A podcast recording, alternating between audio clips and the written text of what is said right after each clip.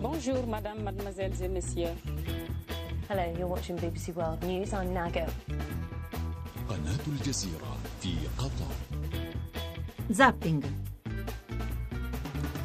Le 19.30, buonasera a tutti e benvenuti a Zapping. Un saluto da Giancarlo Loquenzi in studio per la puntata di questa sera, lunedì 26 marzo 2018. Parleremo molto di politica in questa puntata, ma non solo. Affronteremo innanzitutto la situazione, diciamo, all'indomani della nomina delle elezioni dei due presidenti di Camera e Senato e di come questa votazione, di come questa scelta apre la strada al governo, se mai davvero la aprirà.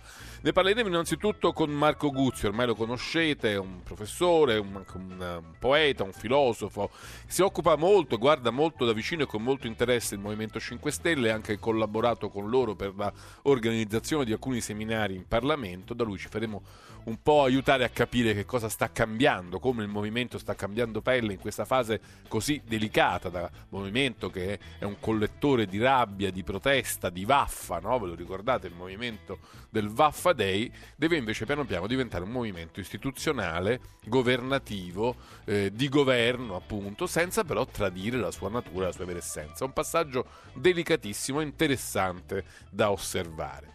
Poi parleremo del Partito Democratico, forse non c'è partito in maggiore difficoltà in questa tornata post-elettorale, senza un leader ancora riconosciuto, Martina è soltanto un reggente, senza una linea politica, metà vorrebbe stare eh, all'opposizione ora e per sempre, l'altra metà invece è tentato a fare alleanze magari anche con i 5 Stelle, con i tanto odiati 5 Stelle, insomma anche la sua comunità di riferimento, la sua coinè sembra essersi sfaldata, non ci sono più regioni rosse, non ci sono più città rosse. Noi ne parleremo con Pietro Bussolati. Abbiamo voluto invitare un, un, volto nuovo, giovane, 35enne, che ha avuto un grande successo però nella corsa per le regionali in Lombardia a sostegno di eh, Giorgio Gori. Ma un, sarà interessante sentire da qualcuno che ha avuto è stato molto votato, ha avuto molte eh, preferenze e capire che punto di vista ha lui da Milano sui problemi del Partito Democratico eh, a Roma.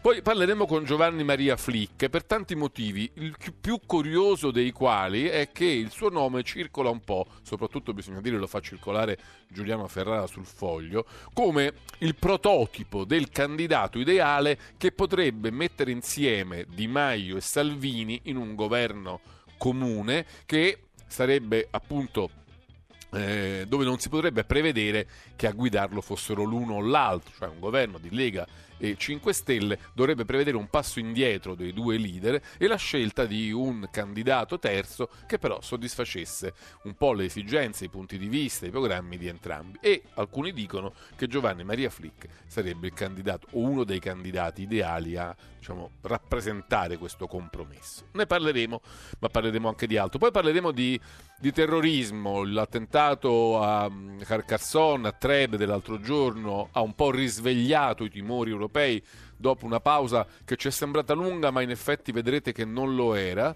E quindi ISIS continua a spaventare, continua a essere una minaccia. Noi semplifichiamo molto quando parliamo di lupi solitari. C'è stata anche una, una minaccia, c'è stato anche un allarme qui in Italia. La Rinascente è stata evacuata, poi per fortuna si è rivelato un falso allarme. C'è at large, cioè si sta cercando un potenziale terrorista anche qui a Roma. E, insomma, il tema eh, si riapre in maniera drammatica. Ci sono stati tre morti, molti feriti appunto in Francia. Ne parleremo con Daniele Raineri del foglio. Alla fine la, uh, la, seconda parte della puntata la dedichiamo a Vittorio Sgarbi, ma non tanto come parlamentare, anche se sicuramente qualcosa verrà fuori. È stato il primo a essere espulso nella prima giornata uh, del, uh, del, del, Parlamento italiano di questa diciottesima legislatura. Voi dire, direte che novità quale sorpresa, insomma è un primato che Sgarbi ha tenuto bene a confermare e si è fatto espellere. Vedremo perché, ma soprattutto parleremo del suo spettacolo dedicato a Michelangelo che stava avendo un successo strepitoso che parte da Roma e farà una lunga tournée in, tournée in Italia. Questo è il nostro programma di oggi, 335 699 2949, preparatevi con sms e whatsapp per prenotare la vostra telefonata in diretta, vi faccio sentire i titoli del TG3 e poi cominciamo. La scomparsa di Fabrizio Frizzi, uno dei conduttori più amati della televisione italiana. Con lui se ne va non solo un grande professionista che ha ricoperto ruoli importanti per tanti anni in RAI, ma se ne va anche una persona davvero speciale, riconosciuta da tutti per la sua generosità e eh, per la sua gentilezza. Naturalmente lo ricorderemo nel corso del giornale, ma ora gli altri titoli. Unione Europea, Stati Uniti e Canada mandano via decine di diplomatici russi dopo l'avvelenamento a Londra dell'ex agente Skripal e di sua figlia, due allontanati anche dall'Italia. Salvini, io sono pronto a fare il Premier, ma non è questione di vita o di morte. Di Maio è affidabile e apre sul reddito di cittadinanza. Sì, se strumento per far ripartire il lavoro.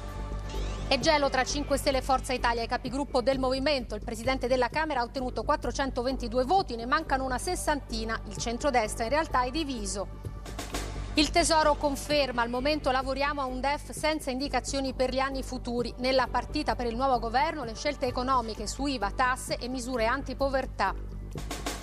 Calci, pugni, schiaffi a disabili ospitati in una struttura riabilitativa in provincia di Potenza. Otto persone arrestate, sospesi due medici, divieto di dimora anche per un religioso. Chi ha ucciso Ciro adesso pagherà, così la sorella del giovane ucciso per errore a Napoli in un regolamento di conti della Camorra. Dopo due anni i suoi assassini sono stati presi. Sono le 19.36 minuti, questi erano i titoli del TG3. Noi adesso dovremmo essere in grado di salutare l'arrivo in diretta di Marco Guzzi, lo abbiamo già presentato, è un filosofo, insegna eh, all'Università Lateranense qui a Roma, eh, ha seguito, si è occupato, ha organizzato degli importanti seminari al Parlamento, alla Camera dei Deputati eh, con il Movimento 5 Stelle, con i gruppi parlamentari del Movimento 5 Stelle, li osserva con attenzione e con acutezza, quindi spesso ci aiuta qui a Zapping a capire che cosa accade insomma, nel primo partito d'Italia. Professor Guzzi, buonasera, benvenuto buonasera, a Zapping. Buonasera a lei e a tutti gli ascoltatori. Allora, professore, l'altra volta, l'ultima volta che ci siamo sentiti abbiamo fatto una riflessione in cui dicevamo che il problema principale del Movimento 5 Stelle è vivere, diciamo, con scioltezza e con efficacia un passaggio drammatico di tutte le formazioni politiche, quando nascono come formazioni di protesta, di rabbia, di rivolta, movimentiste e poi piano piano si debbano adattare ad una dimensione invece istituzionale, governativa, eh, affidabile. E questo è un passaggio che mette spesso alla prova le loro classi dirigenti ma anche i loro sostenitori, i loro fan, i loro, i loro supporter, i loro elettori che spesso possono trovarsi un po', dire, un po' in difficoltà, un po' sbandati rispetto al cambio di pelle così rapido che questi partiti sono costretti a fare. Lei come la vede in questa fase? Si può adattare anche al Movimento 5 Stelle un'analisi di questo genere? Ma intanto io direi che eh, c'è un po' d'aria fresca, ecco, diciamolo, anche per consolarci un po', perché eh, vedo spesso tanti commenti anche nei social molto aggressivi e io credo che eh, possiamo vivere questa stagione che è certamente nuova, inedita, anche con uno spirito un po' di avventura, un po' di fraterno anche, anche se abbiamo idee diverse. Io penso che possiamo essere tutti un po' contenti che c'è un'aria perlomeno di rinnovamento, eh, una sorta di ripresa di quella di quell'entusiasmo che dovrebbe essere interno alla democrazia, cioè anche lo diceva Thomas Mann, cioè la democrazia è un progetto rivoluzionario in se stesso, no? perché anche la nostra Costituzione eh, ci dà eh, delle mete che non verranno mai raggiunte, no? la giustizia, l'uguaglianza totale, sono delle cose che vanno continuamente costruite, per cui come dire, la democrazia è un movimentismo in se stesso e quando perde questa sua natura eh, rischia di diventare altro, quindi non dimentichiamo questo, che il Movimento 5 Stelle nasce in una fase in cui la democrazia rappresentativa in Europa e non solo in Italia sta vivendo una fase molto critica proprio perché, a mio parere, ma non è solo il mio, pensiamo a Sartori, eh, sta perdendo lo slancio di cambiamento, la speranza nella giustizia che ha animato le generazioni. Quindi lei dice e, è proprio nel rimanere, nel preservare e nel proteggere una dimensione movimentista del Movimento 5 Stelle che si può trovare nuova linfa per una democrazia un po' sfittica Bravo. quale quella che abbiamo vissuto Bravissimo. fino ad oggi. Bravissimo, cioè quello che io vorrei dire, quello che credo eh, è che queste due dimensioni, quella se vuole rivoluzionaria movimentista e quella dell'istituzione, dell'amministrazione e del governo sono due dimensioni intrinsecamente appartenenti alla democrazia. Cioè quando c'è un governo democratico un governo democratico dovrebbe avere dentro di sé una sorta di entusiasmo anche un po' infantile. Altrimenti sarebbe una situazione di perenne tecnocrazia. No? Bravissimo, bravissimo, che poi alla fine è quello che il popolo ha percepito, cioè che questa democrazia era in realtà il potere di un establishment, di un'oligarchia se vogliamo dirlo in termini aristotelici, cioè di un'oligarchia, non di una democrazia, anche perché la democrazia, secondo l'antica origine, non è una struttura solo formale, cioè non è che c'è democrazia se noi possiamo votare. La democrazia, diceva Aristotele, è il governo dei poveri, che sono i più, non è soltanto una questione formale, è come dire una continua rivoluzione, come dice per esempio l'articolo 3,2 della Costituzione italiana, che la Repubblica deve togliere gli ostacoli di natura sociale che impediscono il pieno sviluppo della persona. Allora io mi chiedo, negli ultimi 20-30 anni abbiamo assistito a dei governi che si sono occupati del pieno sviluppo della persona? Eh, ma penso che in nessun paese democratico si possa rispondere con un sì chiaro e netto. È bravo, è bravo. ma infatti le democrazie eh, parlamentari e, e, i partiti... Però professore, lei sa che io la seguo sempre con molto interesse, e, che, ma con altrettanta franchezza le dico quando c'è qualcosa che non mi convince, eh, perché, perché Eh, questa questione della democrazia è evidentemente un dibattito molto aperto ovunque nel mondo e i più grandi menti eh, sociologiche, filosofiche ci si stanno arrovellando.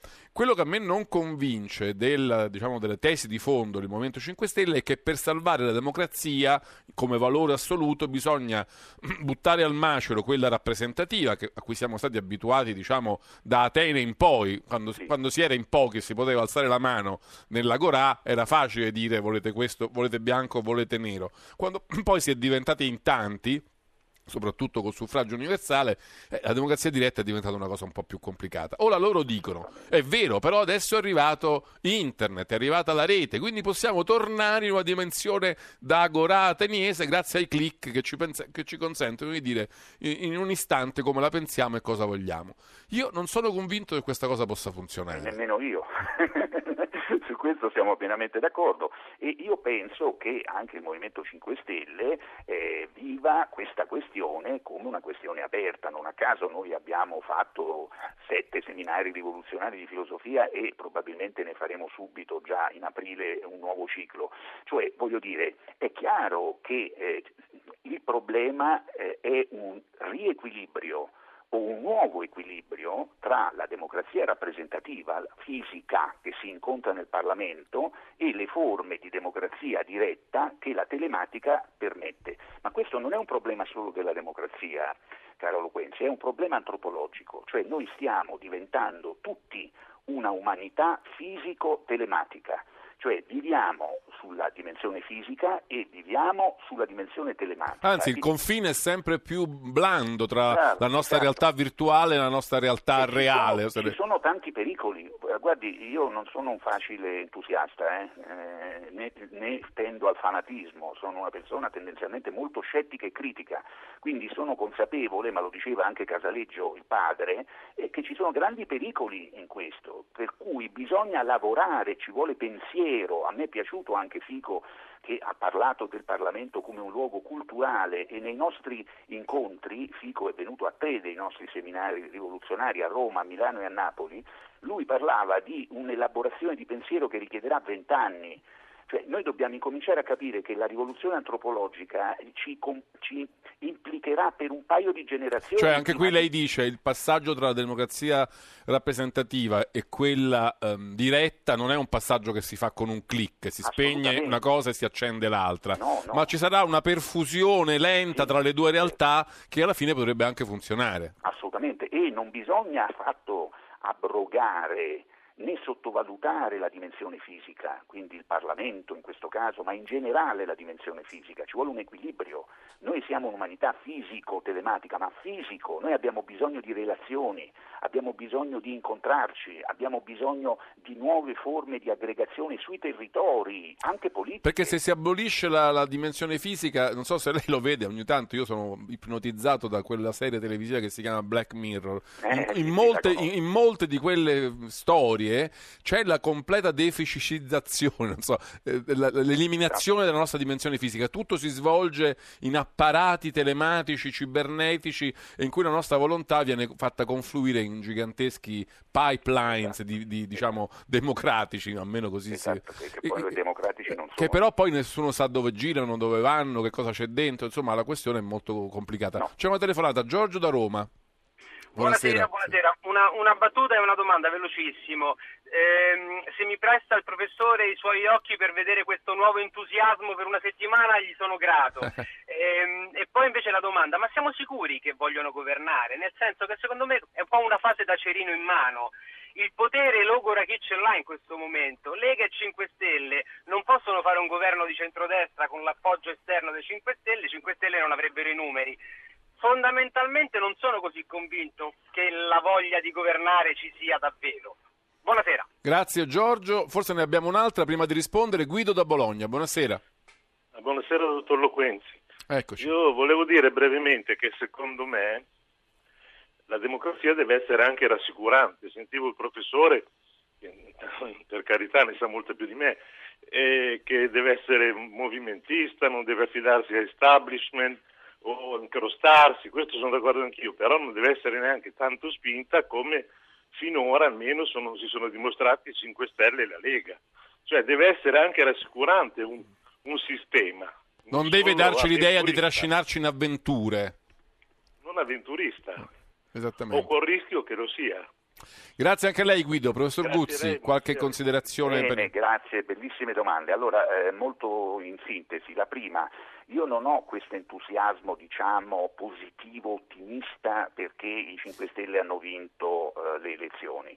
Eh, tutto il mio pensiero, la mia ricerca consiste nel cercare di comprendere come dentro questa crisi, che ripeto è antropologica, non lo dico io, lo dice il Papa, lo dice Bauman, lo dicono tutti quelli che pensano nel mondo, che questa crisi possa essere vissuta non solo come una catastrofe terminale, ma come un luogo difficile ma di ricominciamento. Quindi io ho questo spirito, uno dei miei libri si chiama Dalla fine all'inizio, cioè la fine può essere un nuovo inizio. Questo quindi non è un, un entusiasmo, come dire, eh, parlamentaristico così perché ho simpatie per il Movimento 5 Stelle, ma è una visione della storia del mondo e, e della storia d'Italia anche, quindi è una speranza. Perché su questo lei invita a fare una scommessa positiva anche gli sconfitti, che è una cosa che, certo. che non è facilissima, perché certo, soprattutto ma in un paese certo. come l'Italia chi perde un po' grugna, lo sappiamo Ma come certo, funziona. ma no? certo, io mi auguro che se noi continueremo a fare questi seminari rivoluzionari a Montecitorio partecipino i, i- i deputati del Partito Democratico, di Fratelli d'Italia, perché questo problema non è un problema del Movimento 5 Stelle, a me interessa anche il Movimento 5 Stelle perché ha delle battute che dice talvolta Grillo che sono belle. Quando dice il Movimento 5 Stelle è biodegradabile, a me piace molto. Ma perché- questo lo dicevano anche i primi verdi, se li ricorda, Vabbè, eh, Scalia, infatti, Mattioli. Bravo, ma Langer era un uomo molto intelligente con cui ho avuto anche un rapporto eh, diciamo di ascolto reciproco. Quindi eh, poi è è chiaro che qui eh, vedremo poi nel processo storico quello che accadrà, però eh, adesso io direi che un certo profumo di novità lo sento, la butterei così, ma se non ci fosse il Movimento 5 Stelle, vi immaginate la noia mortale di questa fase elettorale? Di che cosa parleremmo? No, no, è soprattutto noi giornalisti siamo... Ecco, specialmente voi. ecco, e poi voglie- vogliono governare o non vogliono governare? Io credo che anche qui i 5 Stelle per ora... Perché questo adesso aggiungo una constatazione, è una cosa che si legge molto nelle analisi, no? I 5 Stelle non vogliono governare perché vogliono, come dire, eh, aspettare la prossima tornata e assorbire quasi completamente il Partito Democratico, la sinistra con cui si sentono, diciamo, spiritualmente, ideologicamente vicini e, al- al- e allo stesso modo la Lega non vuole governare adesso, vuole farsi un altro giro in cui, come dire, raccattare tutto il centrodestra e a quel punto ci sarà un nuovo bipolarismo. Eh, Questa è un po' una delle tesi che circolano. Beh, qui direi due cose. La prima è che non dobbiamo dimenticare la responsabilità di chi ha fatto una legge elettorale mostruosa, di cui tutti oggi dicono che è uno schifo, che, produ- che ha prodotto questa ingovernabilità. Quindi questo non dimentichiamocelo perché non è che questa legge elettorale è un dato di natura, ma è stato l'effetto di un accordo tra forze politiche che hanno un nome e un cognome. In secondo luogo, io credo che il Movimento 5 Stelle, anche qui, almeno per ora, sia stato molto chiaro. Non è che eh, il Movimento 5 Stelle è nato per andare in qualunque caso e in qualunque modo al governo, non è questa la sua missione.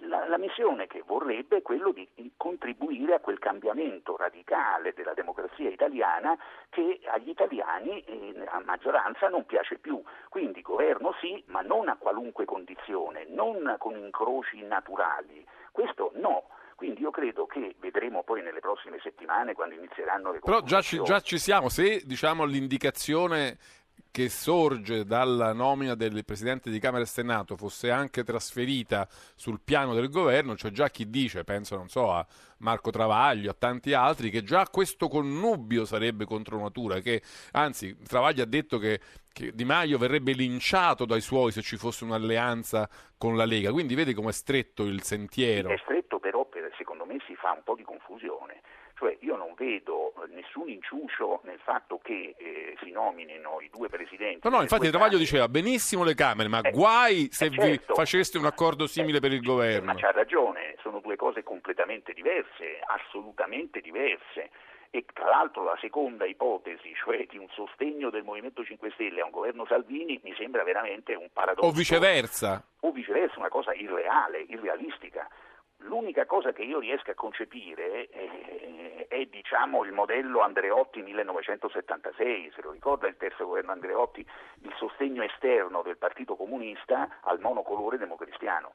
Cioè se mettiamo conto eh, il Partito Democratico iniziasse a comprendere forse meglio le cause di una catastrofe elettorale come quella che ha vissuto e incominciasse un processo di revisione filosofica, concettuale delle parole che ha usato, dei modi che ha usato, potrebbe anche capire che un sostegno esterno, come fece il Partito Comunista di Berlinguer nei confronti di un Andreotti che non era certo il profilo di un premier per loro mh, mm, congeniale, certo potrebbe dare al Partito Democratico la possibilità di stare in un gioco eh, senza esiliarsene con esiti che se torniamo alle urne sarebbero io credo. Quindi lei invece non vede diciamo, un governo che mette insieme tutto il centrodestra e tutto il Movimento 5 Stelle, no, un no, po' come è stato per l'elezione dei presidenti di Camera e Senato? Non lo esiste proprio, secondo me non esiste proprio, sarebbe una cosa incomprensibile sia per l'elettorato 5 Stelle che per l'elettorato di Salvini anche perché poi eh, Loquenzi, lei è una persona di grande intelligenza, sa meglio di me Grazie. un governo... Non mi metta in imbarazzo così. No, no, beh, lo dico con sincerità, cioè un governo poi deve fare delle leggi,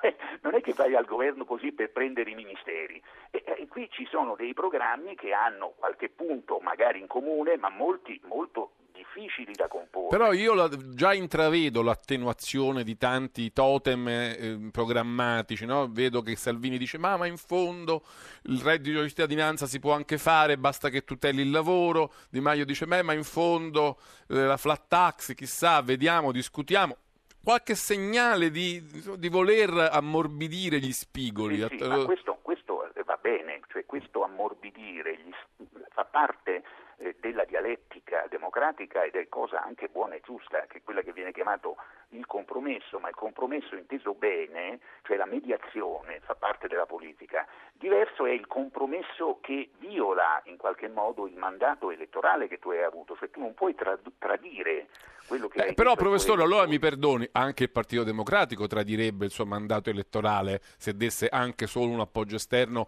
a, quel, a quei populisti sì. di cui loro si sono presentati come l'unico certo, argine. Certo. Che fanno? Aprono l'argine dopo essere stati eletti poco, però insomma un po' anche loro per fare l'argine. Certo, ma infatti io ho, la premessa che ho fatto è che se questo potrebbe avvenire solo se il Partito Democratico entrasse in una sorta di profonda revisione, analisi della sua crisi.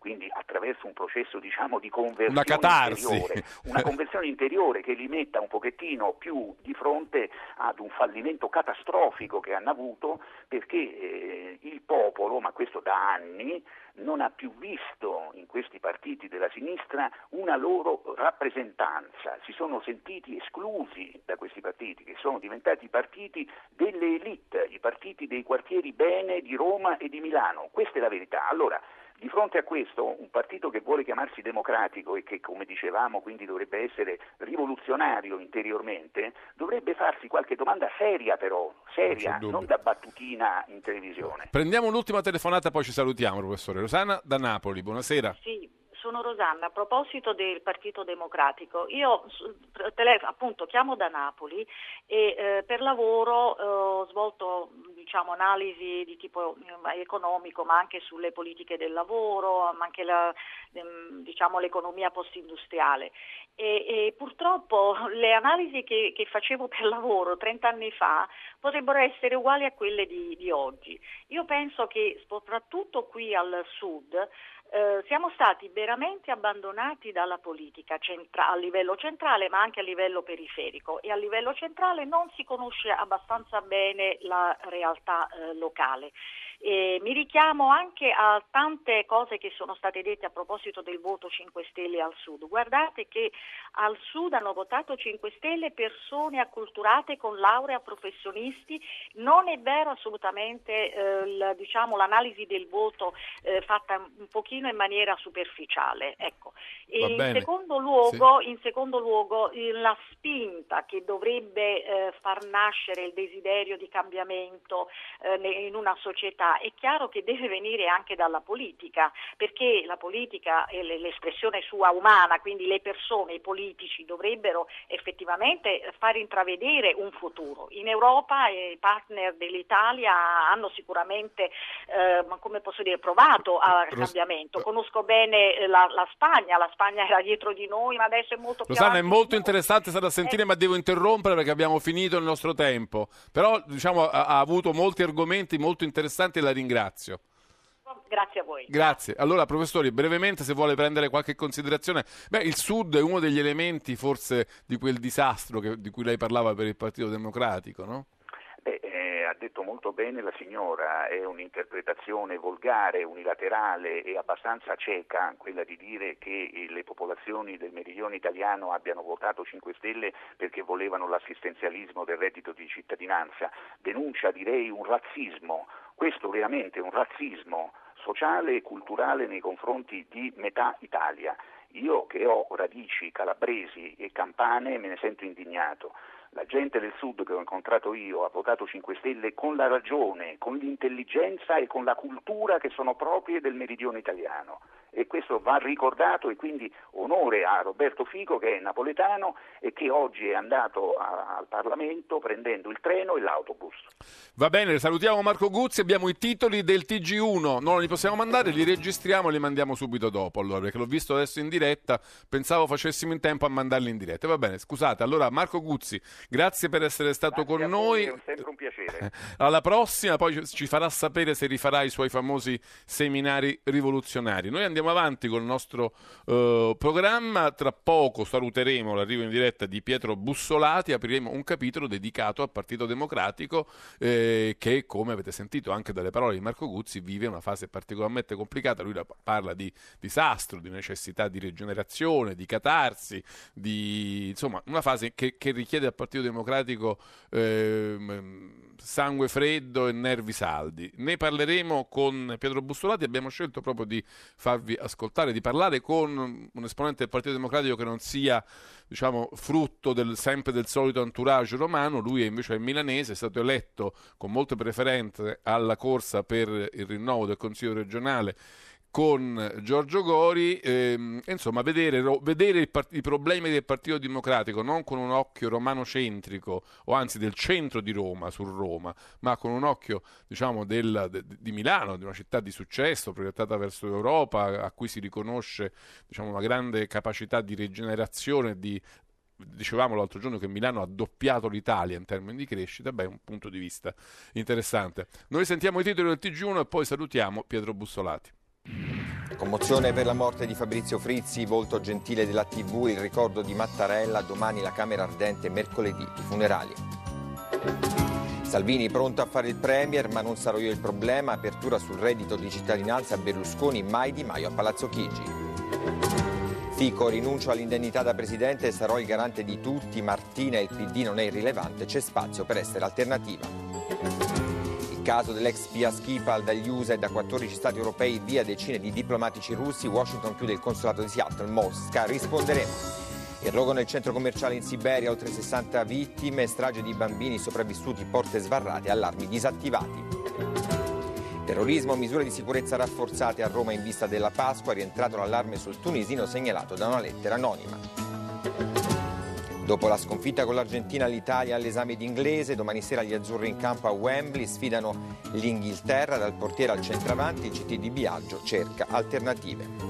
19.59 minuti, questi i titoli del TG1 appena andato in onda, voi siete tornati in diretta con Zapping 335 699 2949 sms Whatsapp o Whatsapp vocali se volete intervenire in diretta. Quando cominciamo a parlare un po' più eh, a fondo del Partito Democratico, della sua sorte, delle sue possibilità di eh, rinascita. Lo facciamo con Pietro Bussolati, segretario mh, cittadino del Partito Democratico milanese ed anche eh, consigliere regionale tra i più votati di tutto il centro-sinistra in Lombardia. Tra l'altro il Partito Democratico in Lombardia ha fatto, mi pare, il 23% di media, addirittura il 27% a Milano. Bussolati, buonasera, benvenuto a Zapping.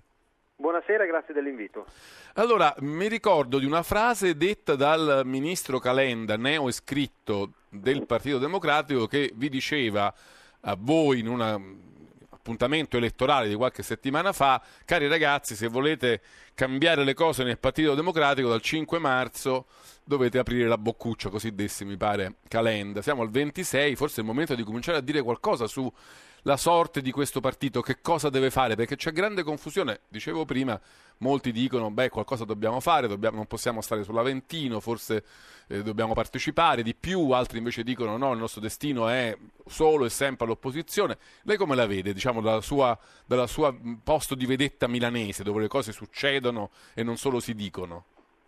Ma intanto che dobbiamo caratterizzare la nostra identità in modo più forte non solo con quello che abbiamo fatto al governo in questi anni, che comunque è molto ed è importante e va giustamente rivendicato, eh, ma anche sapendo ricostruire con parole nuove che sappiano parlare alla società che, che, cambia. Questo non è un esercizio semplice, ha bisogno di studio, di formazione, di lavoro, di costruzione anche di classi dirigenti che vengano dal territorio e che esulino un po' dalla discussione un po' stantia che le correnti ogni tanto mettono, eh, mettono in scena. Quindi credo che eh, rappresentare l'identità, un'identità europea basata sul lavoro e non sull'assistenzialismo, ci aiuta anche a comprendere come comportarci poi in Parlamento a Roma in luoghi delle istituzioni in cui siamo chiamati a governare o a stare all'opposizione. Quindi mi sembra che è evidente che la nostra distanza verso i 5 Stelle sia una distanza tematica e valoriale. Insomma. Ecco, quindi mi sembra di capire che lei eh, sarebbe ehm, assolutamente contrario a qualsiasi.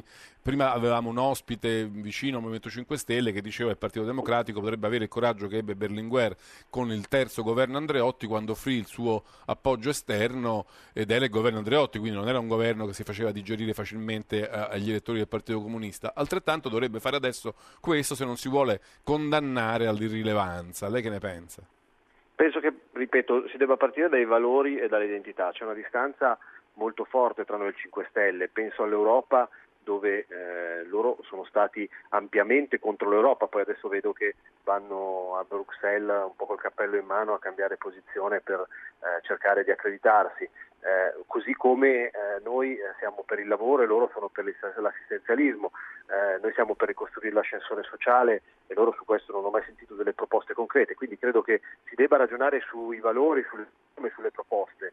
Eh, il coraggio si può avere nel momento in cui è chiaro qual è un progetto e qual è un'offerta politica, cosa che oggi mi sembra che sia molto lontano dall'esserci. Ecco, ecco ma lei come come ha valutato, come ha giudicato, a quali motivi ha attribuito il, il, insomma, il pessimo successo elettorale, il pessimo risultato elettorale del Partito Democratico, fatta salva Milano, il villaggio di Asterix, come lei lo chiama? Sì, io l'ho chiamato un po' il villaggio di Asterix, ma proprio per dire che non dobbiamo rinchiuderci nel villaggio di Asterix. Vede, Milano è una città che è ben governata, è ben amministrata, poi ha i problemi che hanno le grandi metropoli europee, però è una città che guarda al futuro con coraggio e ottimismo, eh, lavora per eh, rigenerare gli spazi come gli scali ferroviari che sono stati eh, luoghi di degrado e abbandono per tanti anni e sta col suo sindaco Sala anche provvedendo a un piano importante sulle, sulle periferie che non ha eh, pari nella sua storia per investimento e per attenzione. E questo, eh, questa è una città dove le cose effettivamente accadono e anche da un punto di vista politico si cerca di essere il più possibile inclusivi unendo sulle idee e non sulle appartenenze. Quindi c'è un modello Milano che potrebbe consentire al PD nazionale di rigenerarsi, di rinascere, come, prendendo esempio diciamo, al pragmatismo milanese? Io non credo nei modelli, credo che qui ci siano delle belle esperienze che possono essere messe a sistema, ma non credo affatto che esista un modello Milano. Credo che qui il Partito Democratico sia andato meglio perché qui, proprio perché si vedono le cose che i cambiamenti e gli elementi positivi che derivano dai cambiamenti, le persone si siano sentite più incluse dalle politiche che il governo ha messo in atto in questi anni, cioè qui c'è più vicinanza rispetto ai temi dell'innovazione, della digitalizzazione e si vedono concretamente gli effetti che alcune riforme hanno messo in atto. Appena ci si sposta un po' eh, dagli assi ferroviari principali, dalle metropolitane o dalle situazioni più di inclusione, ecco che allora emergono le maggiori difficoltà anche del Partito Democratico di parlare a tutte quelle persone che hanno vissuto con malcontento invece gli anni della crisi e non si sono sentite abbastanza incluse dalle politiche che sono state messe in atto. Quindi dobbiamo capire come ripartire. Ma lei in prospettiva, Bussolati, dove lo vede collocato il Partito Democratico e con chi? Cioè, mi spiego.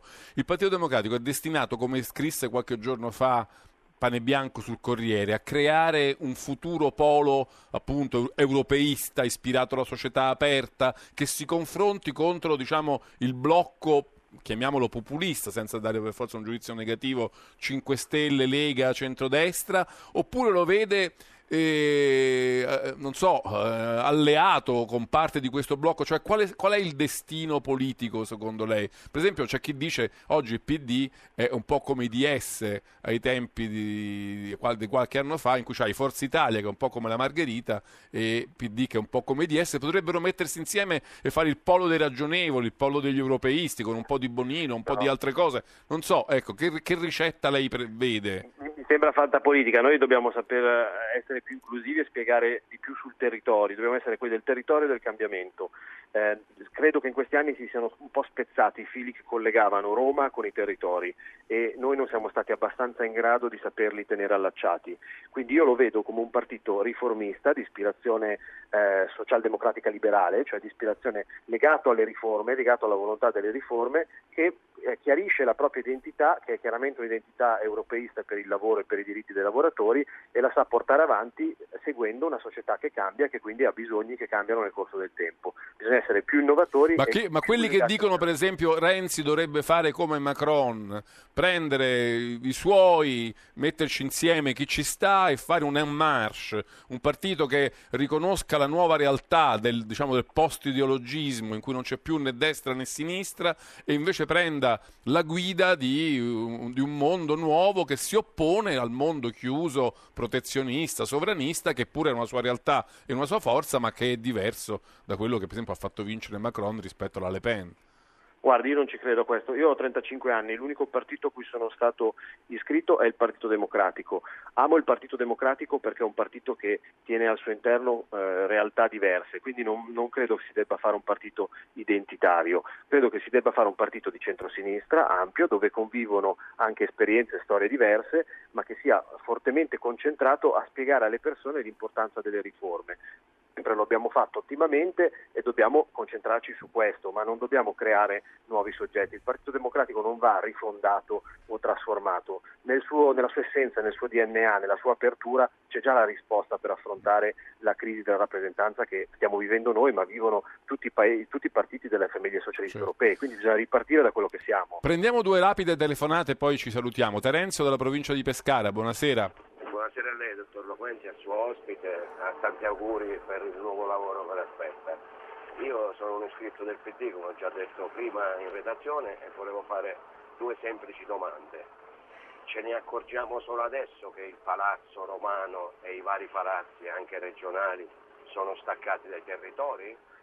Prima domanda.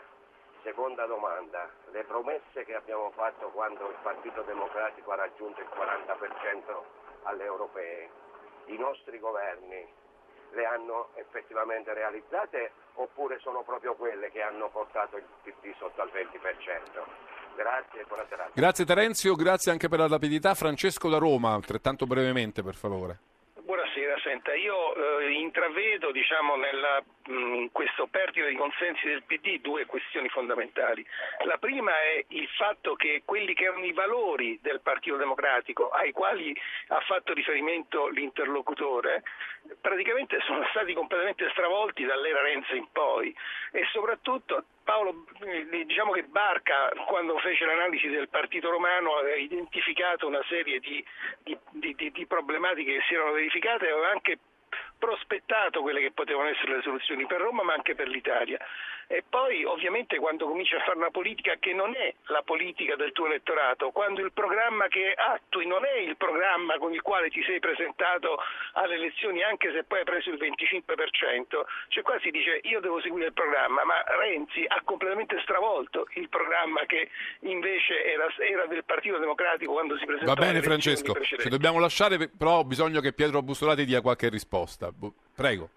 Ma che dobbiamo stare più sul territorio non lo scopriamo sicuramente oggi. Eh, che il Partito Democratico debba pensare a come le sue strutture territoriali cercano di essere più collegate all'associazionismo a, a, o alle singole persone che vogliono dare il proprio contributo per rendere il, pa- il, proprio paese, la propria città un posto migliore, è invece una riflessione che dobbiamo fare, anche mettendo in discussione magari le modalità organizzative interne. Io la penso così, poi adesso il PD nazionale dovrà una, un, trovare i suoi momenti per celebrare i vari congressi e ci sarà una discussione aperta da questo punto di vista. E per quanto riguarda invece Renzi, io credo il, che... Il capitolo Le colpe di Renzi, che è uno dei capitoli più indagati in, questa, in questo frangente. No?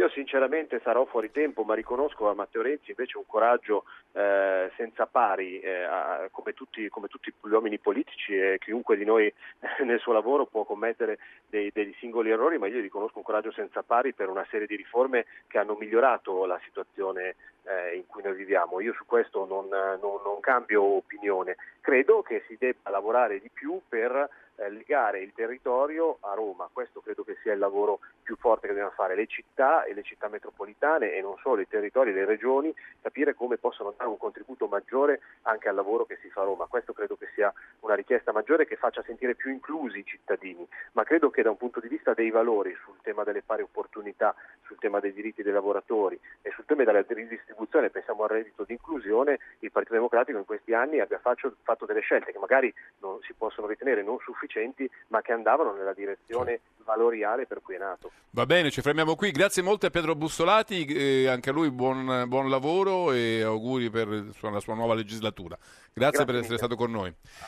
Noi non ci fermiamo nemmeno un momento e abbiamo invece il piacere di salutare in diretta Giovanni Maria Flick. Professore, buonasera, benvenuto a Zapping. Buonasera, grazie. Allora, Giovanni Maria Flick lo conoscete, è un giurista, è un docente universitario, è stato ministro della giustizia nel, governo Prodi, nel primo governo Prodi, è stato presidente della Corte Costituzionale, ha scritto anche un libro sulla Costituzione, Elogio della Costituzione, nel 2017. Allora, proprio dal punto di vista della sua preparazione diciamo, accademico-costituzionale, io vorrei chiedere a Flick se diciamo, questo passaggio um, anche abbastanza rapido, sciolto, no? che ha portato il, um, il, Parlamento ad avere due nuovi presidenti della Camera e del Senato, le è sembrato diciamo, ordinato ed efficace?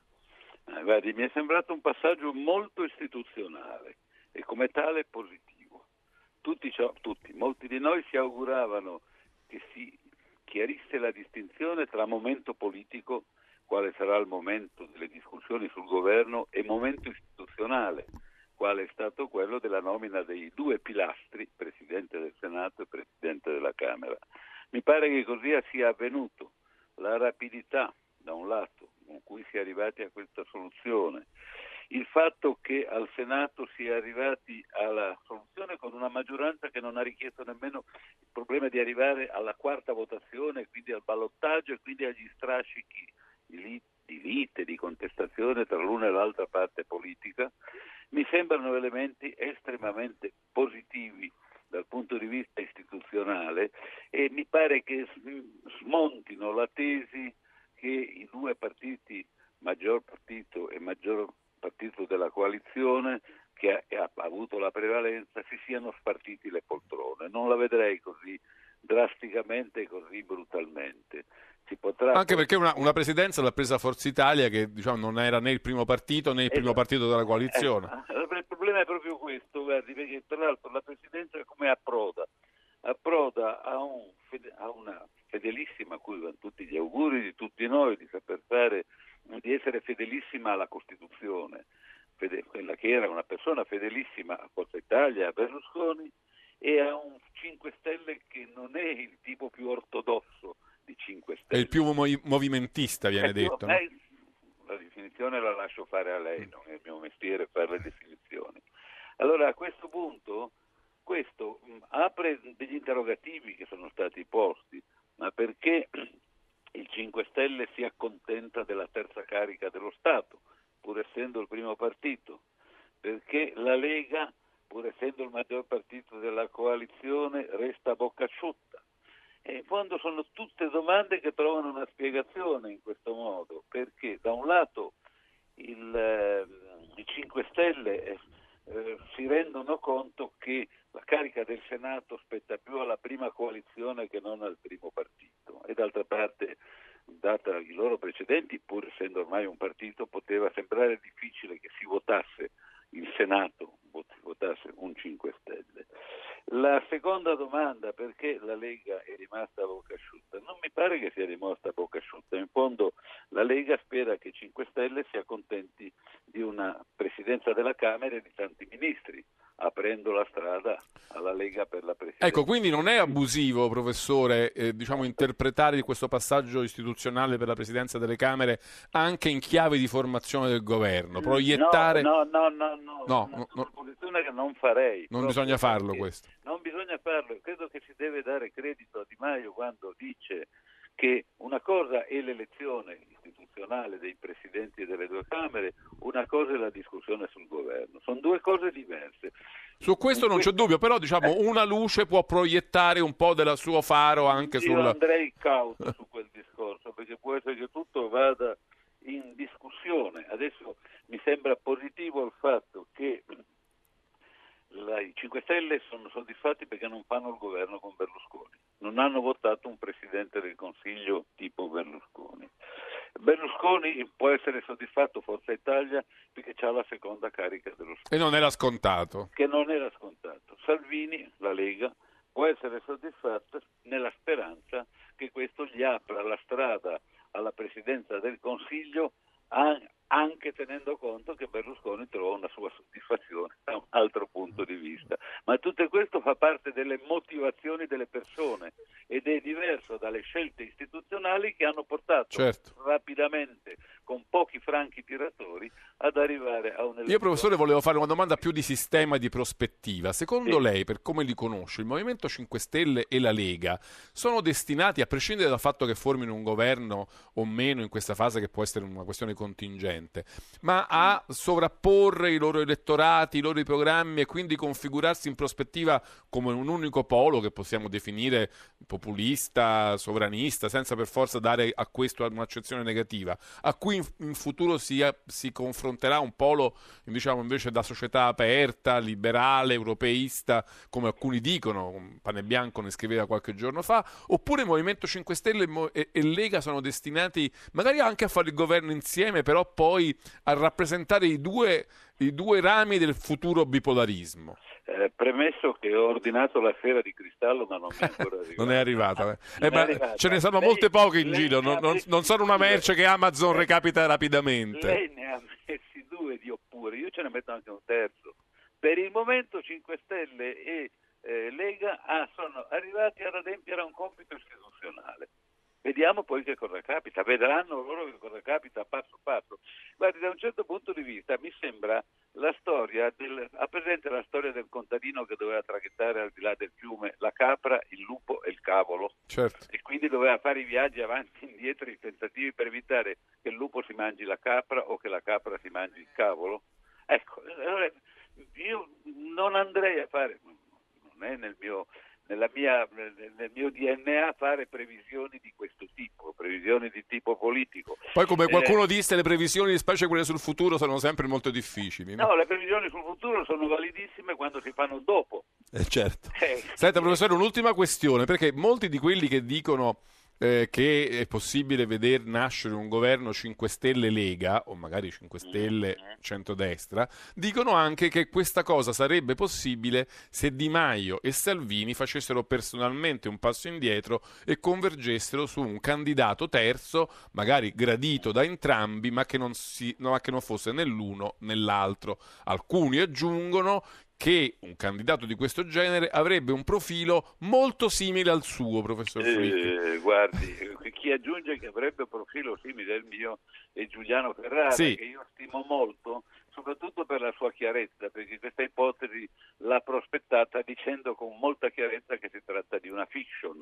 E io più che il fatto che le fiction si realizzino e diventino realtà, temo le realtà che diventano fiction, cioè tipo la Costituzione che diventa una fiction. Io sono occupato in questo problema. No, io vedo un'altra soluzione, a parte il fatto che eh, mi domando se Ferrara, che mi ha attaccato moltissimo quando io ero ministro della giustizia molti anni fa, magari sta pensando di offrirmi un fiorellino, non di risarcimento. Una piccola Non è compensazione. alcun bisogno di dare un risarcimento, ma una piccola compensazione. Sto pensando a un'altra cosa, io ho una gran nostalgia di Moro. Abbiamo celebrato l'anniversario del sequestro e del massacro della scorta di Moro. Moro ha cercato di riprendere 40 anni fa un discorso che si era interrotto nel 1947, quando i comunisti uscirono dal governo, quando vi fu il blocco, l'impedimento alla partecipazione dei comunisti al governo, che si protrasse per un lungo tempo, nel quale però tutto sommato vi fu un contributo abbastanza notevole di quella parte politica alla realizzazione della democrazia di questo paese. Certo. E ricordi sempre che quando Togliatti stava per essere operato nel 48 dopo l'attentato di Pallante, disse mi raccomando non fate sciocchezze.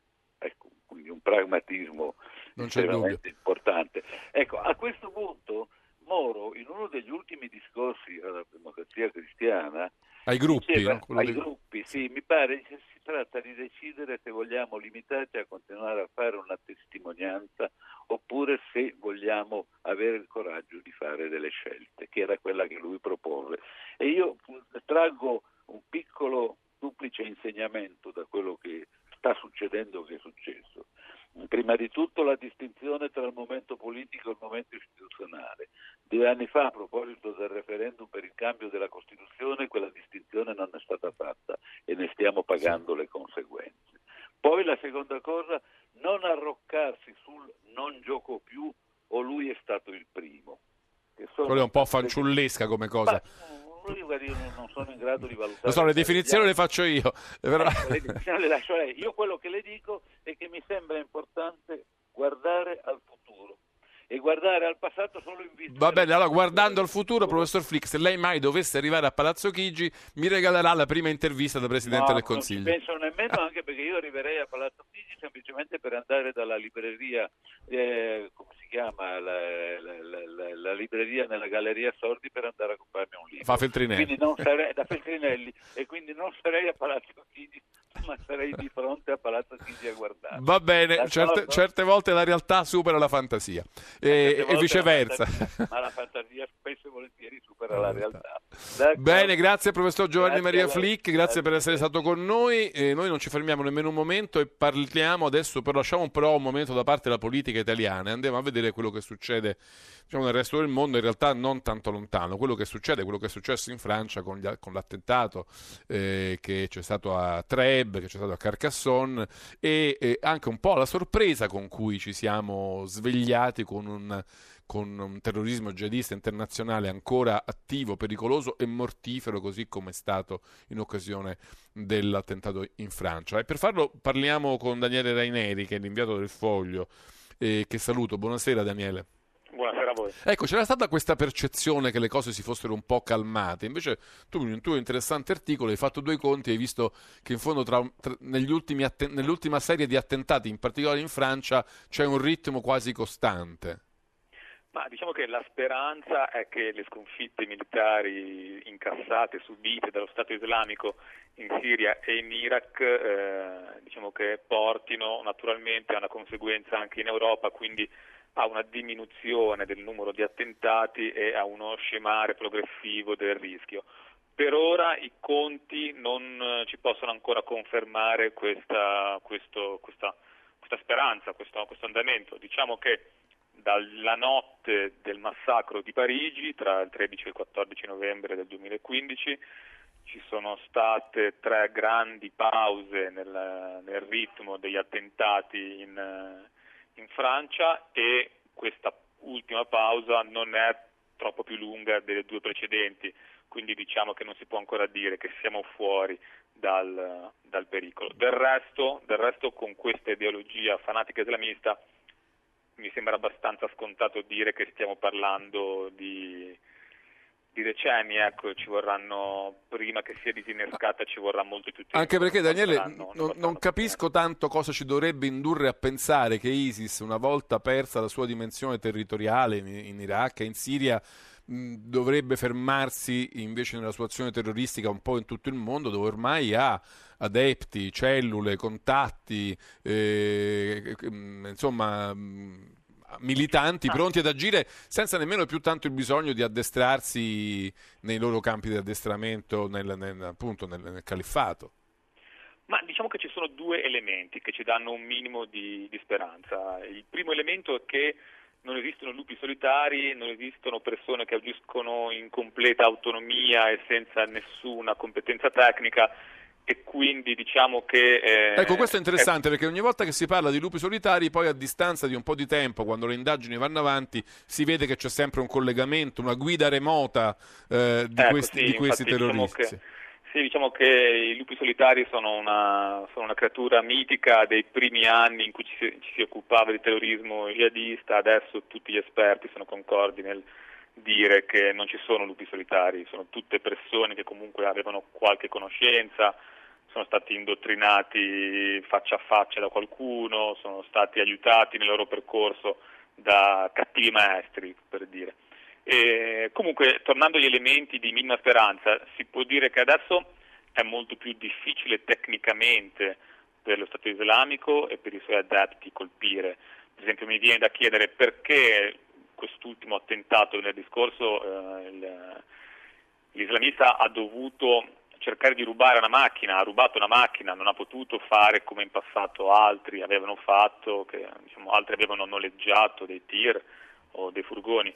Lui ha dovuto rubarlo perché probabilmente si sentiva il fiato sul collo, lui era, diciamo, era nella lista dei sorvegliati speciali compilata dall'intelligence francese. Però, anche, però ecco, anche lì era nella lista dei sorvegliati speciali, però le autorità si erano convinte che non fosse pericoloso.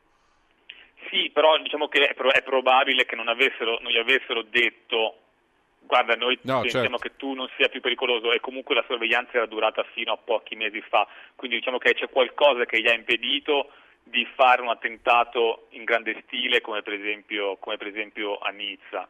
Eh, quindi, diciamo, e poi c'è un, altro, c'è un altro elemento che le sconfitte irrimediabilmente vanno a incidere sull'ideologia in particolare sull'ideologia dello Stato islamico che prevede, eh, che prevede una vittoria certo, indebolisce promessa, anche promessa, promessa da Dio indebolisce il reclutamento diciamo. no? indebolisce... Eh, certo, certo, ma voglio dire per, per, un, per, un, fanatico che nasce ci sono mille, c'è, c'è un processo diciamo, di laicizzazione in corso anche nel mondo, nel mondo musulmano che ovviamente arriva molto più tardi del processo di laicizzazione che coinvolge il mondo cristiano, voglio dire, cioè, ci sono delle ovvie differenze di tempi, ma si può dire che tutta questa tensione verso l'Islam estremista, che è ancora forte, sta avvenendo progressivamente meno, però occhio, bisogna, bisogna, bisogna avvertire che ci vorrà ancora molto tempo prima che lo Stato islamico cessi di esercitare il suo fascino su molti, su molti giovani in tutto il mondo. E quindi diciamo,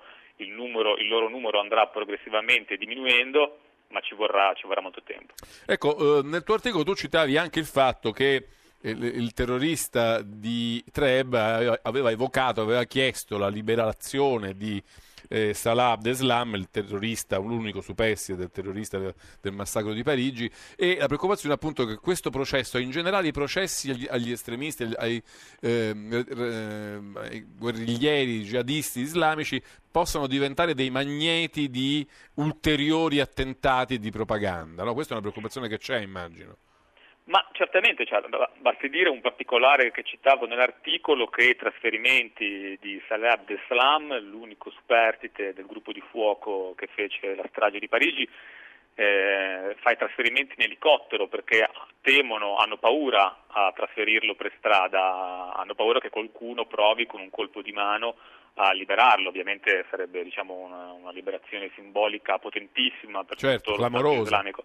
Mi ha fatto venire in mente anche un episodio che non ho messo nel pezzo, in, in Iraq qualche anno fa eh, chiesi a un comandante americano ma se voi riusciste a prendere eh, Zarqawi oppure il suo successore cosa fareste? Lo portereste in tribunale per un processo? E lui mi rispose una cosa tipo ma tu sei pazzo, lo uccideremmo subito sul posto per evitare tutto il grande show che certo. deriverebbe dal processare il capo di un grande gruppo terroristico che esercita un carisma immenso su centinaia e forse migliaia di, di musulmani. Quindi mi rispose così, ovviamente il, il problema diciamo che eh, dire, la realtà di fatto è che in Europa tutto questo non, non esiste, se, cattura, la polizia cattura un sospetto basta.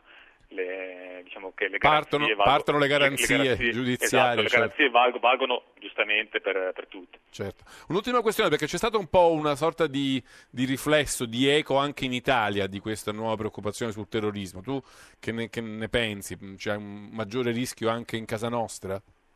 Ma diciamo che secondo me il, quando si parla di rischio aumentato, rischio diminuito, Mm, sono, diciamo, uh, sono così, variazioni dell'umore dei media più che altro. Io penso che il rischio sia costante ormai a, diciamo, dal, dal, settembre 2014, da quando lo Stato islamico dichiarò eh, e incitò i suoi, tutti i suoi sostenitori a colpire nei paesi occidentali, da quel giorno secondo me il rischio è rimasto, è rimasto uguale, come dimostra poi l'ultimo attentato certo. sul territorio francese, solo che non ci, sono, non ci sono variazioni, il programma è quello, se si pensa a quanti anni hanno impiegato quelli di Al-Qaeda a organizzare i loro attentati, diciamo appunto il brutto di questi attentati è che, loro, è che noi tendiamo a dimenticarcene, tendiamo a occuparci di altro, ma loro continuano a a lavorare. A progettarli. Bene, ci fermiamo qui. Grazie molto a Daniele Raineri del Foglio. Eh, noi ci fermiamo per il nostro appuntamento con eh, l'Onda Verde e con il Meteo. Ci ritroveremo poi subito dopo con Vittorio Sgarbi e il suo Michelangelo. Zapping. Sono le 20 e 36 minuti, bentornati a Zapping, vi faccio sentire i titoli del TG2 e poi saluteremo oh, Vittorio Sgarbi. Morto a Roma Fabrizio Frizzi aveva 60 anni. Dopo il malore di ottobre era tornato in televisione. Il cordoglio di Mattarella domani Camera Ardente in Rai, funerali mercoledì. Tante le testimonianze di affetto per Fabrizio Frizzi da parte di amici, colleghi e dal pubblico della televisione. Il ricordo della ragazza a cui Frizzi salvò la vita con la donazione del midollo. Salvini, governo al centro-destra, pronto a fare il Premier, ma non per forza. Berlusconi, no accordo Lega 5 Stelle, i grillini, governo a noi, primo partito, il PD, restiamo all'opposizione. Caso Skipral, 14 paesi europei verso l'espulsione dei diplomatici russi, due dall'Italia, gli Stati Uniti ne hanno espulsi 60, ha chiuso il consolato di Seattle, Mosca ci sarà la nostra rappresaglia. L'ex presidente catalano Puigdemont è davanti a un tribunale tedesco dopo l'arresto individuato grazie ad una microspia installata sulla sua auto, alta tensione in Catalogna. 20 e 37 minuti, questi i titoli del TG2 di questa sera. Noi tra pochissimo avremo ospite Vittorio Sgarbi. Molte le cose di cui parlare con lui, neo eletto, è tornato alla Camera dei Deputati da un periodo di assenza, ha anche smesso di fare il l'assessore in Sicilia, eh, dovrebbe essere già con noi, ma soprattutto quello che ci interessa stasera non è tanto la politica quanto l'arte, quanto Michelangelo, il suo Michelangelo, che Sgarbi sta raccontando in teatro con un successo, credo, strepitoso. Vero Sgarbi, buonasera. Sì, il successo è straordinario, ogni teatro accoglie due ore e mezza di racconto con molto entusiasmo. E... Che uno si spaventerebbe a dire mamma mia, due ore e mezzo di sgarbi. E invece non è sì, così. Ma in realtà Michelangelo è eh, talmente forte che non riguarda sostanzialmente la persona che lo racconta, è, è un percorso in cui io in qualche modo sono il suo portavoce, insomma, quindi il, il, abbiamo fatto 5.000 persone al, al Teatro Olimpico e il, sono, sono, appena reduce dalla stagione pugliese, che è quella appunto Corato, Conversano, abbiamo fatto anche lì eh, teatri stracolmi e quindi... Che cosa, ci dice, che cosa ci dice di questo paese, della sua gente, il fatto che i teatri si riempiono solo per sentir parlare di Michelangelo, di cui poi ognuno, magari ognuno di noi pensa di sapere magari parecchio, tutto, non so, sbagliando ovviamente. Eh. Ma io racconto un Michelangelo che non è un artista, ma è il titolare di una visione in cui si eh, compendia l'Occidente, lo spirito dell'Occidente, la forza di un rinascimento che oggi è, si è completamente slabrato però che c'è stato e c'è ancora, visto che le opere le vedi, quindi lo, le parlo come di una persona presente e viva.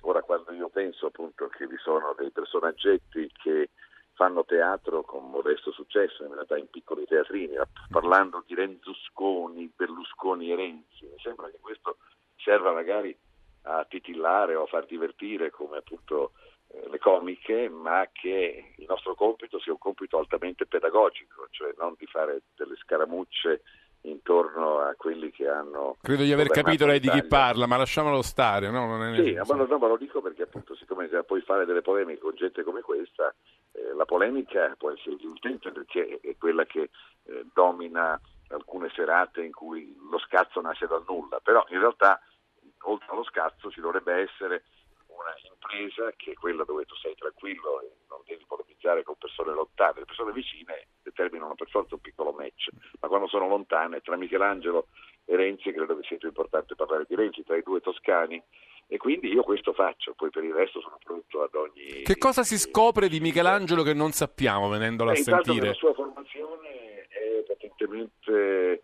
integrata con un soggiorno bolognese, lui incontra un attore, un artista straordinario, grande come lui, ma molto meno conosciuto, che si chiama Niccolò dell'Arca, la cui notorietà è di gran lunga minore, ma che è stato risvegliato ai primi anni del Novecento, come è accaduto con Caravaggio, da D'Annunzio che vide il suo compianto nell'oratorio di Santa Maria della Vita e lo descrisse come una eh, rappresentazione di dolore senza limiti, senza confini, sono donne che urlano, sono il corpo di Cristo.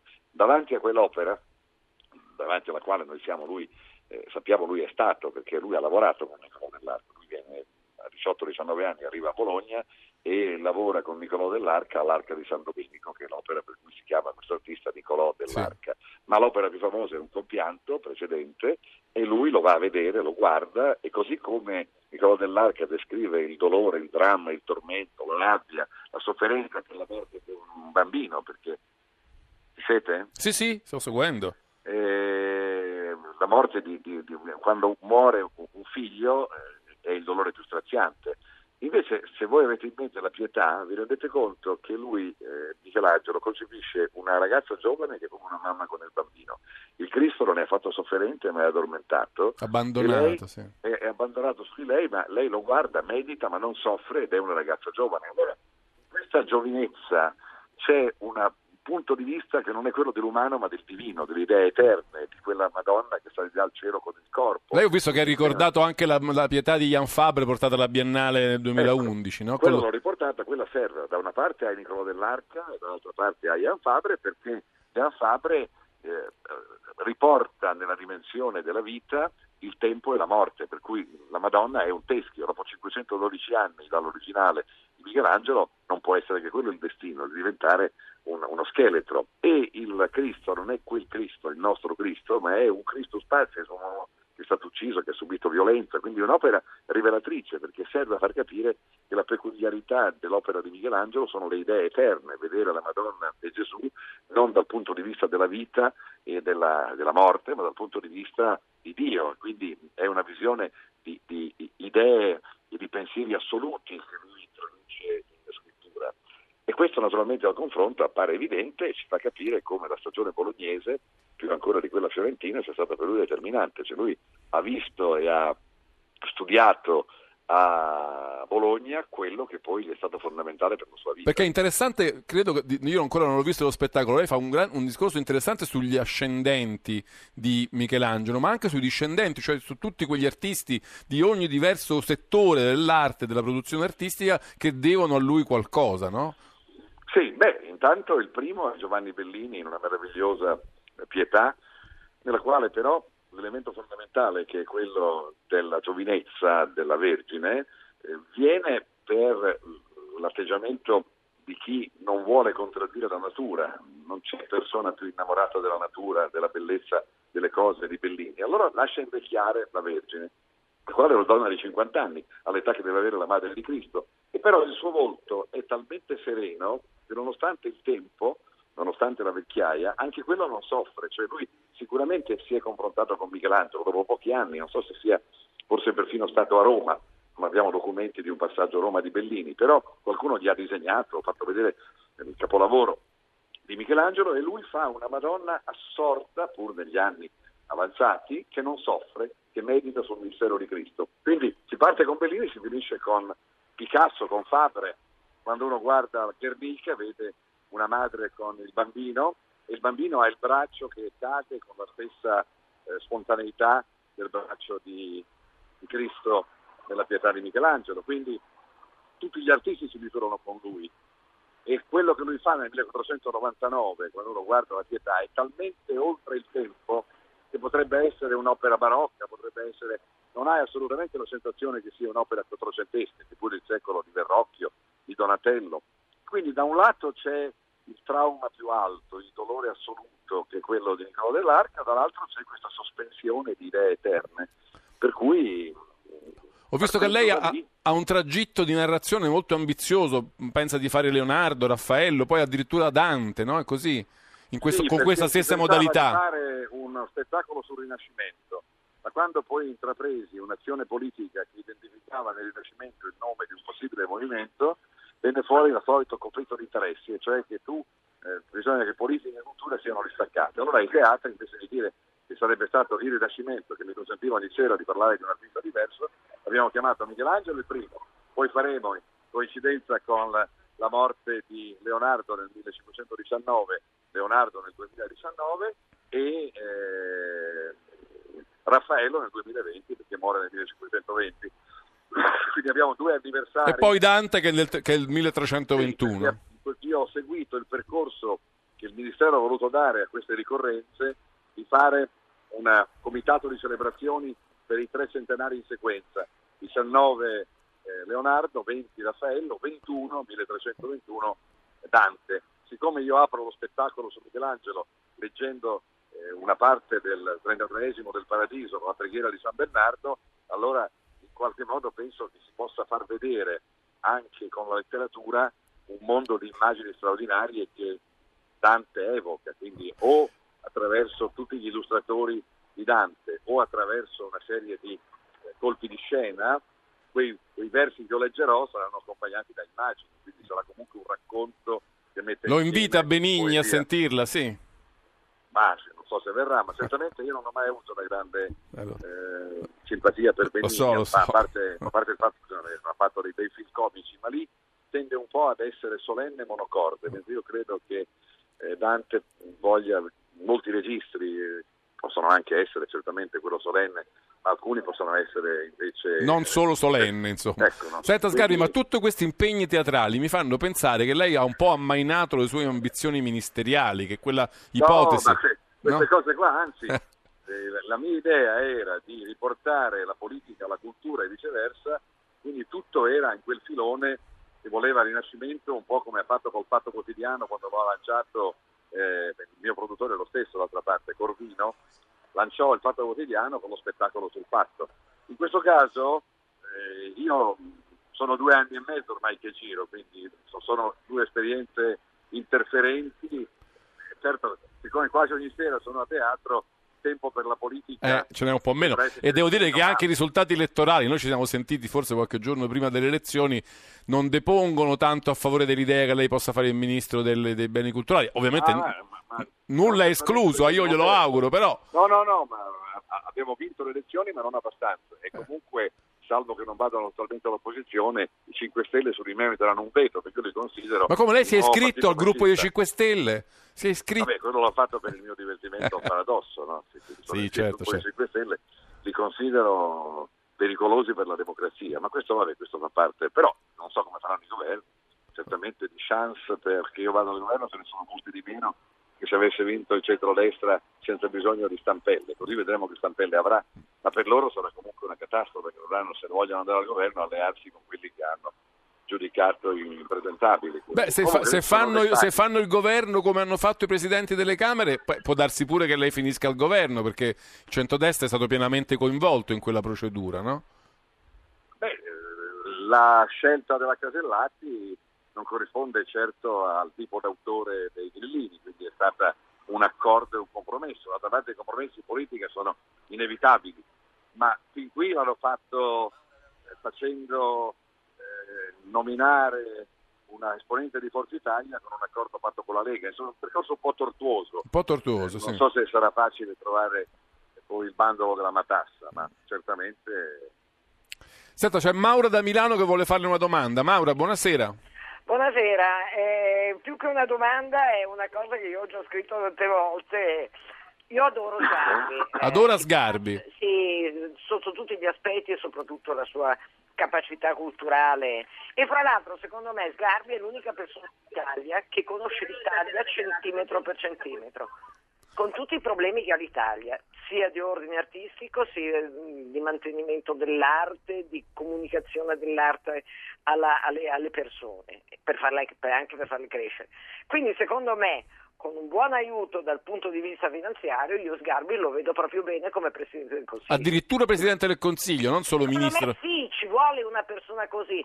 Siamo un Vedi. paese che va sempre in giro a fare il pidocchioso, il, il povero, quella- ma mettiamoci uno come Sgarbi, che almeno se andiamo in giro per il mondo facciamo una figura migliore di tutti gli altri.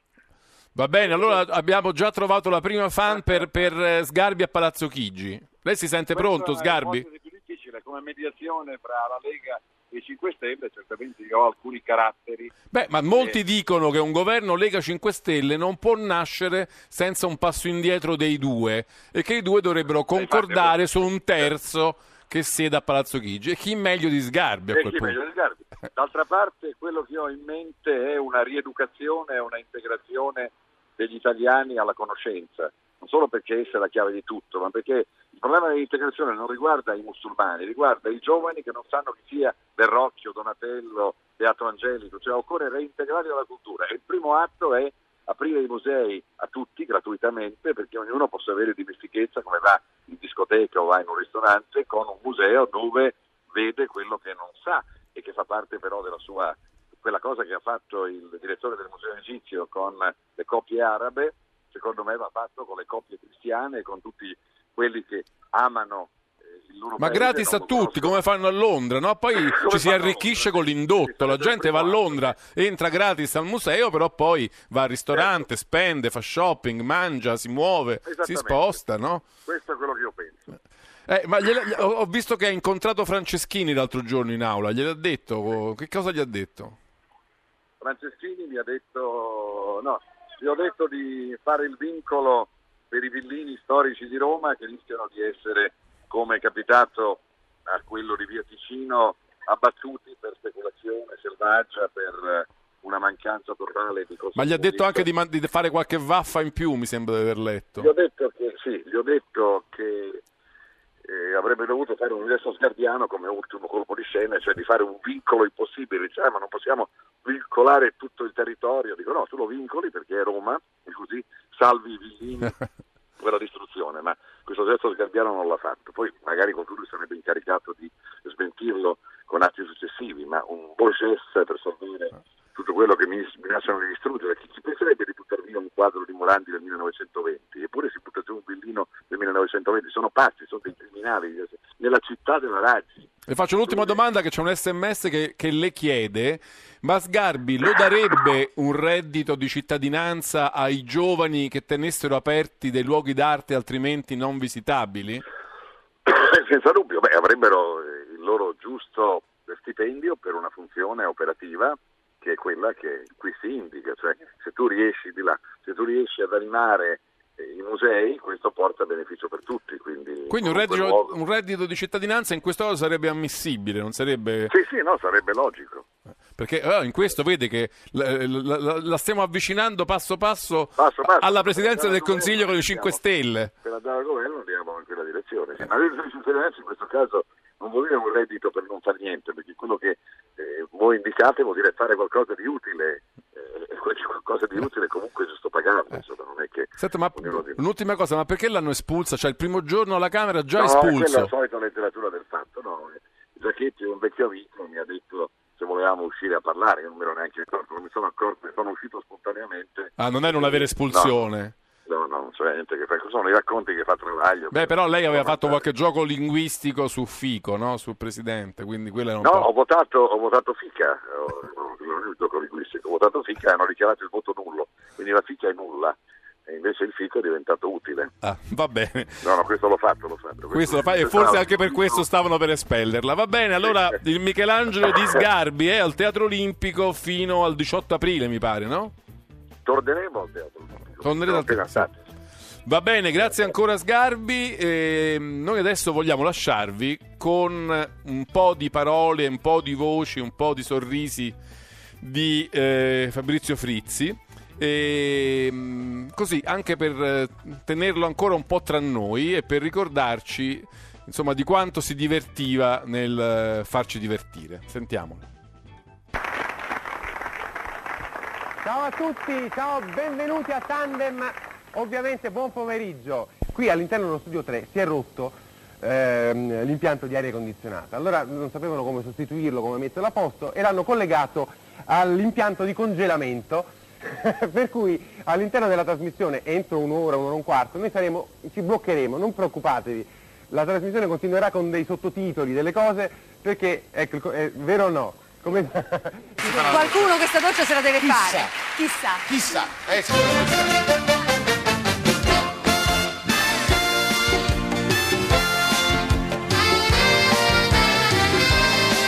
ognuno pronto a fare la scommessa.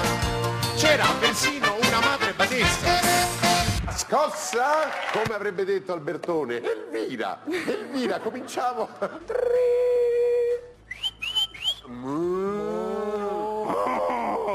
Bravi, siete stati bravi e allora un'altra scossa. La cosa bella è che loro a casa pensano che è preparata, invece purtroppo non è proprio preparata per niente.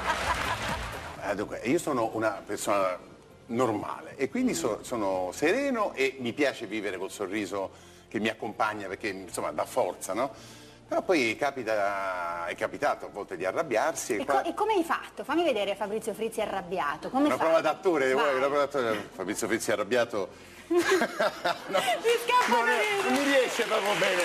Anche da piccio non- era una prova difficile. Ma insomma, quando uno si arrabbia, si arrabbia, ragazzi. Anzi, è, la è il famoso caso in cui bisogna temere l'ira dei buoni. Cioè quelli che, siccome non si arrabbiano mai, quando si arrabbiano esagerano, vanno oltre, capito? Però un giorno... Sbroccano. Sì, si sbroccano. Però un giorno mi sono detto, ma perché mi devo arrabbiare? Eh, cerchiamo di usare l'ironia invece per stemperare anche le situazioni che possono far arrabbiare e quindi non mi arrabbio da moltissimi anni. Ecco, un piccolo affettuoso tributo anche nostro di Radio 1 di Zapping a Fabrizio Frizzi. Ci fermiamo qui, grazie a tutti con questa puntata di Zapping. Giovanni Benedetti e Valeria Riccioni in redazione, grazie a Leonardo Patanè, il nostro regista, la parte tecnica Alessandro Rosi e Stefano Catini. Vi do appuntamento a domani per una nuova puntata di Zapping. Un saluto da Giancarlo Loquenzi.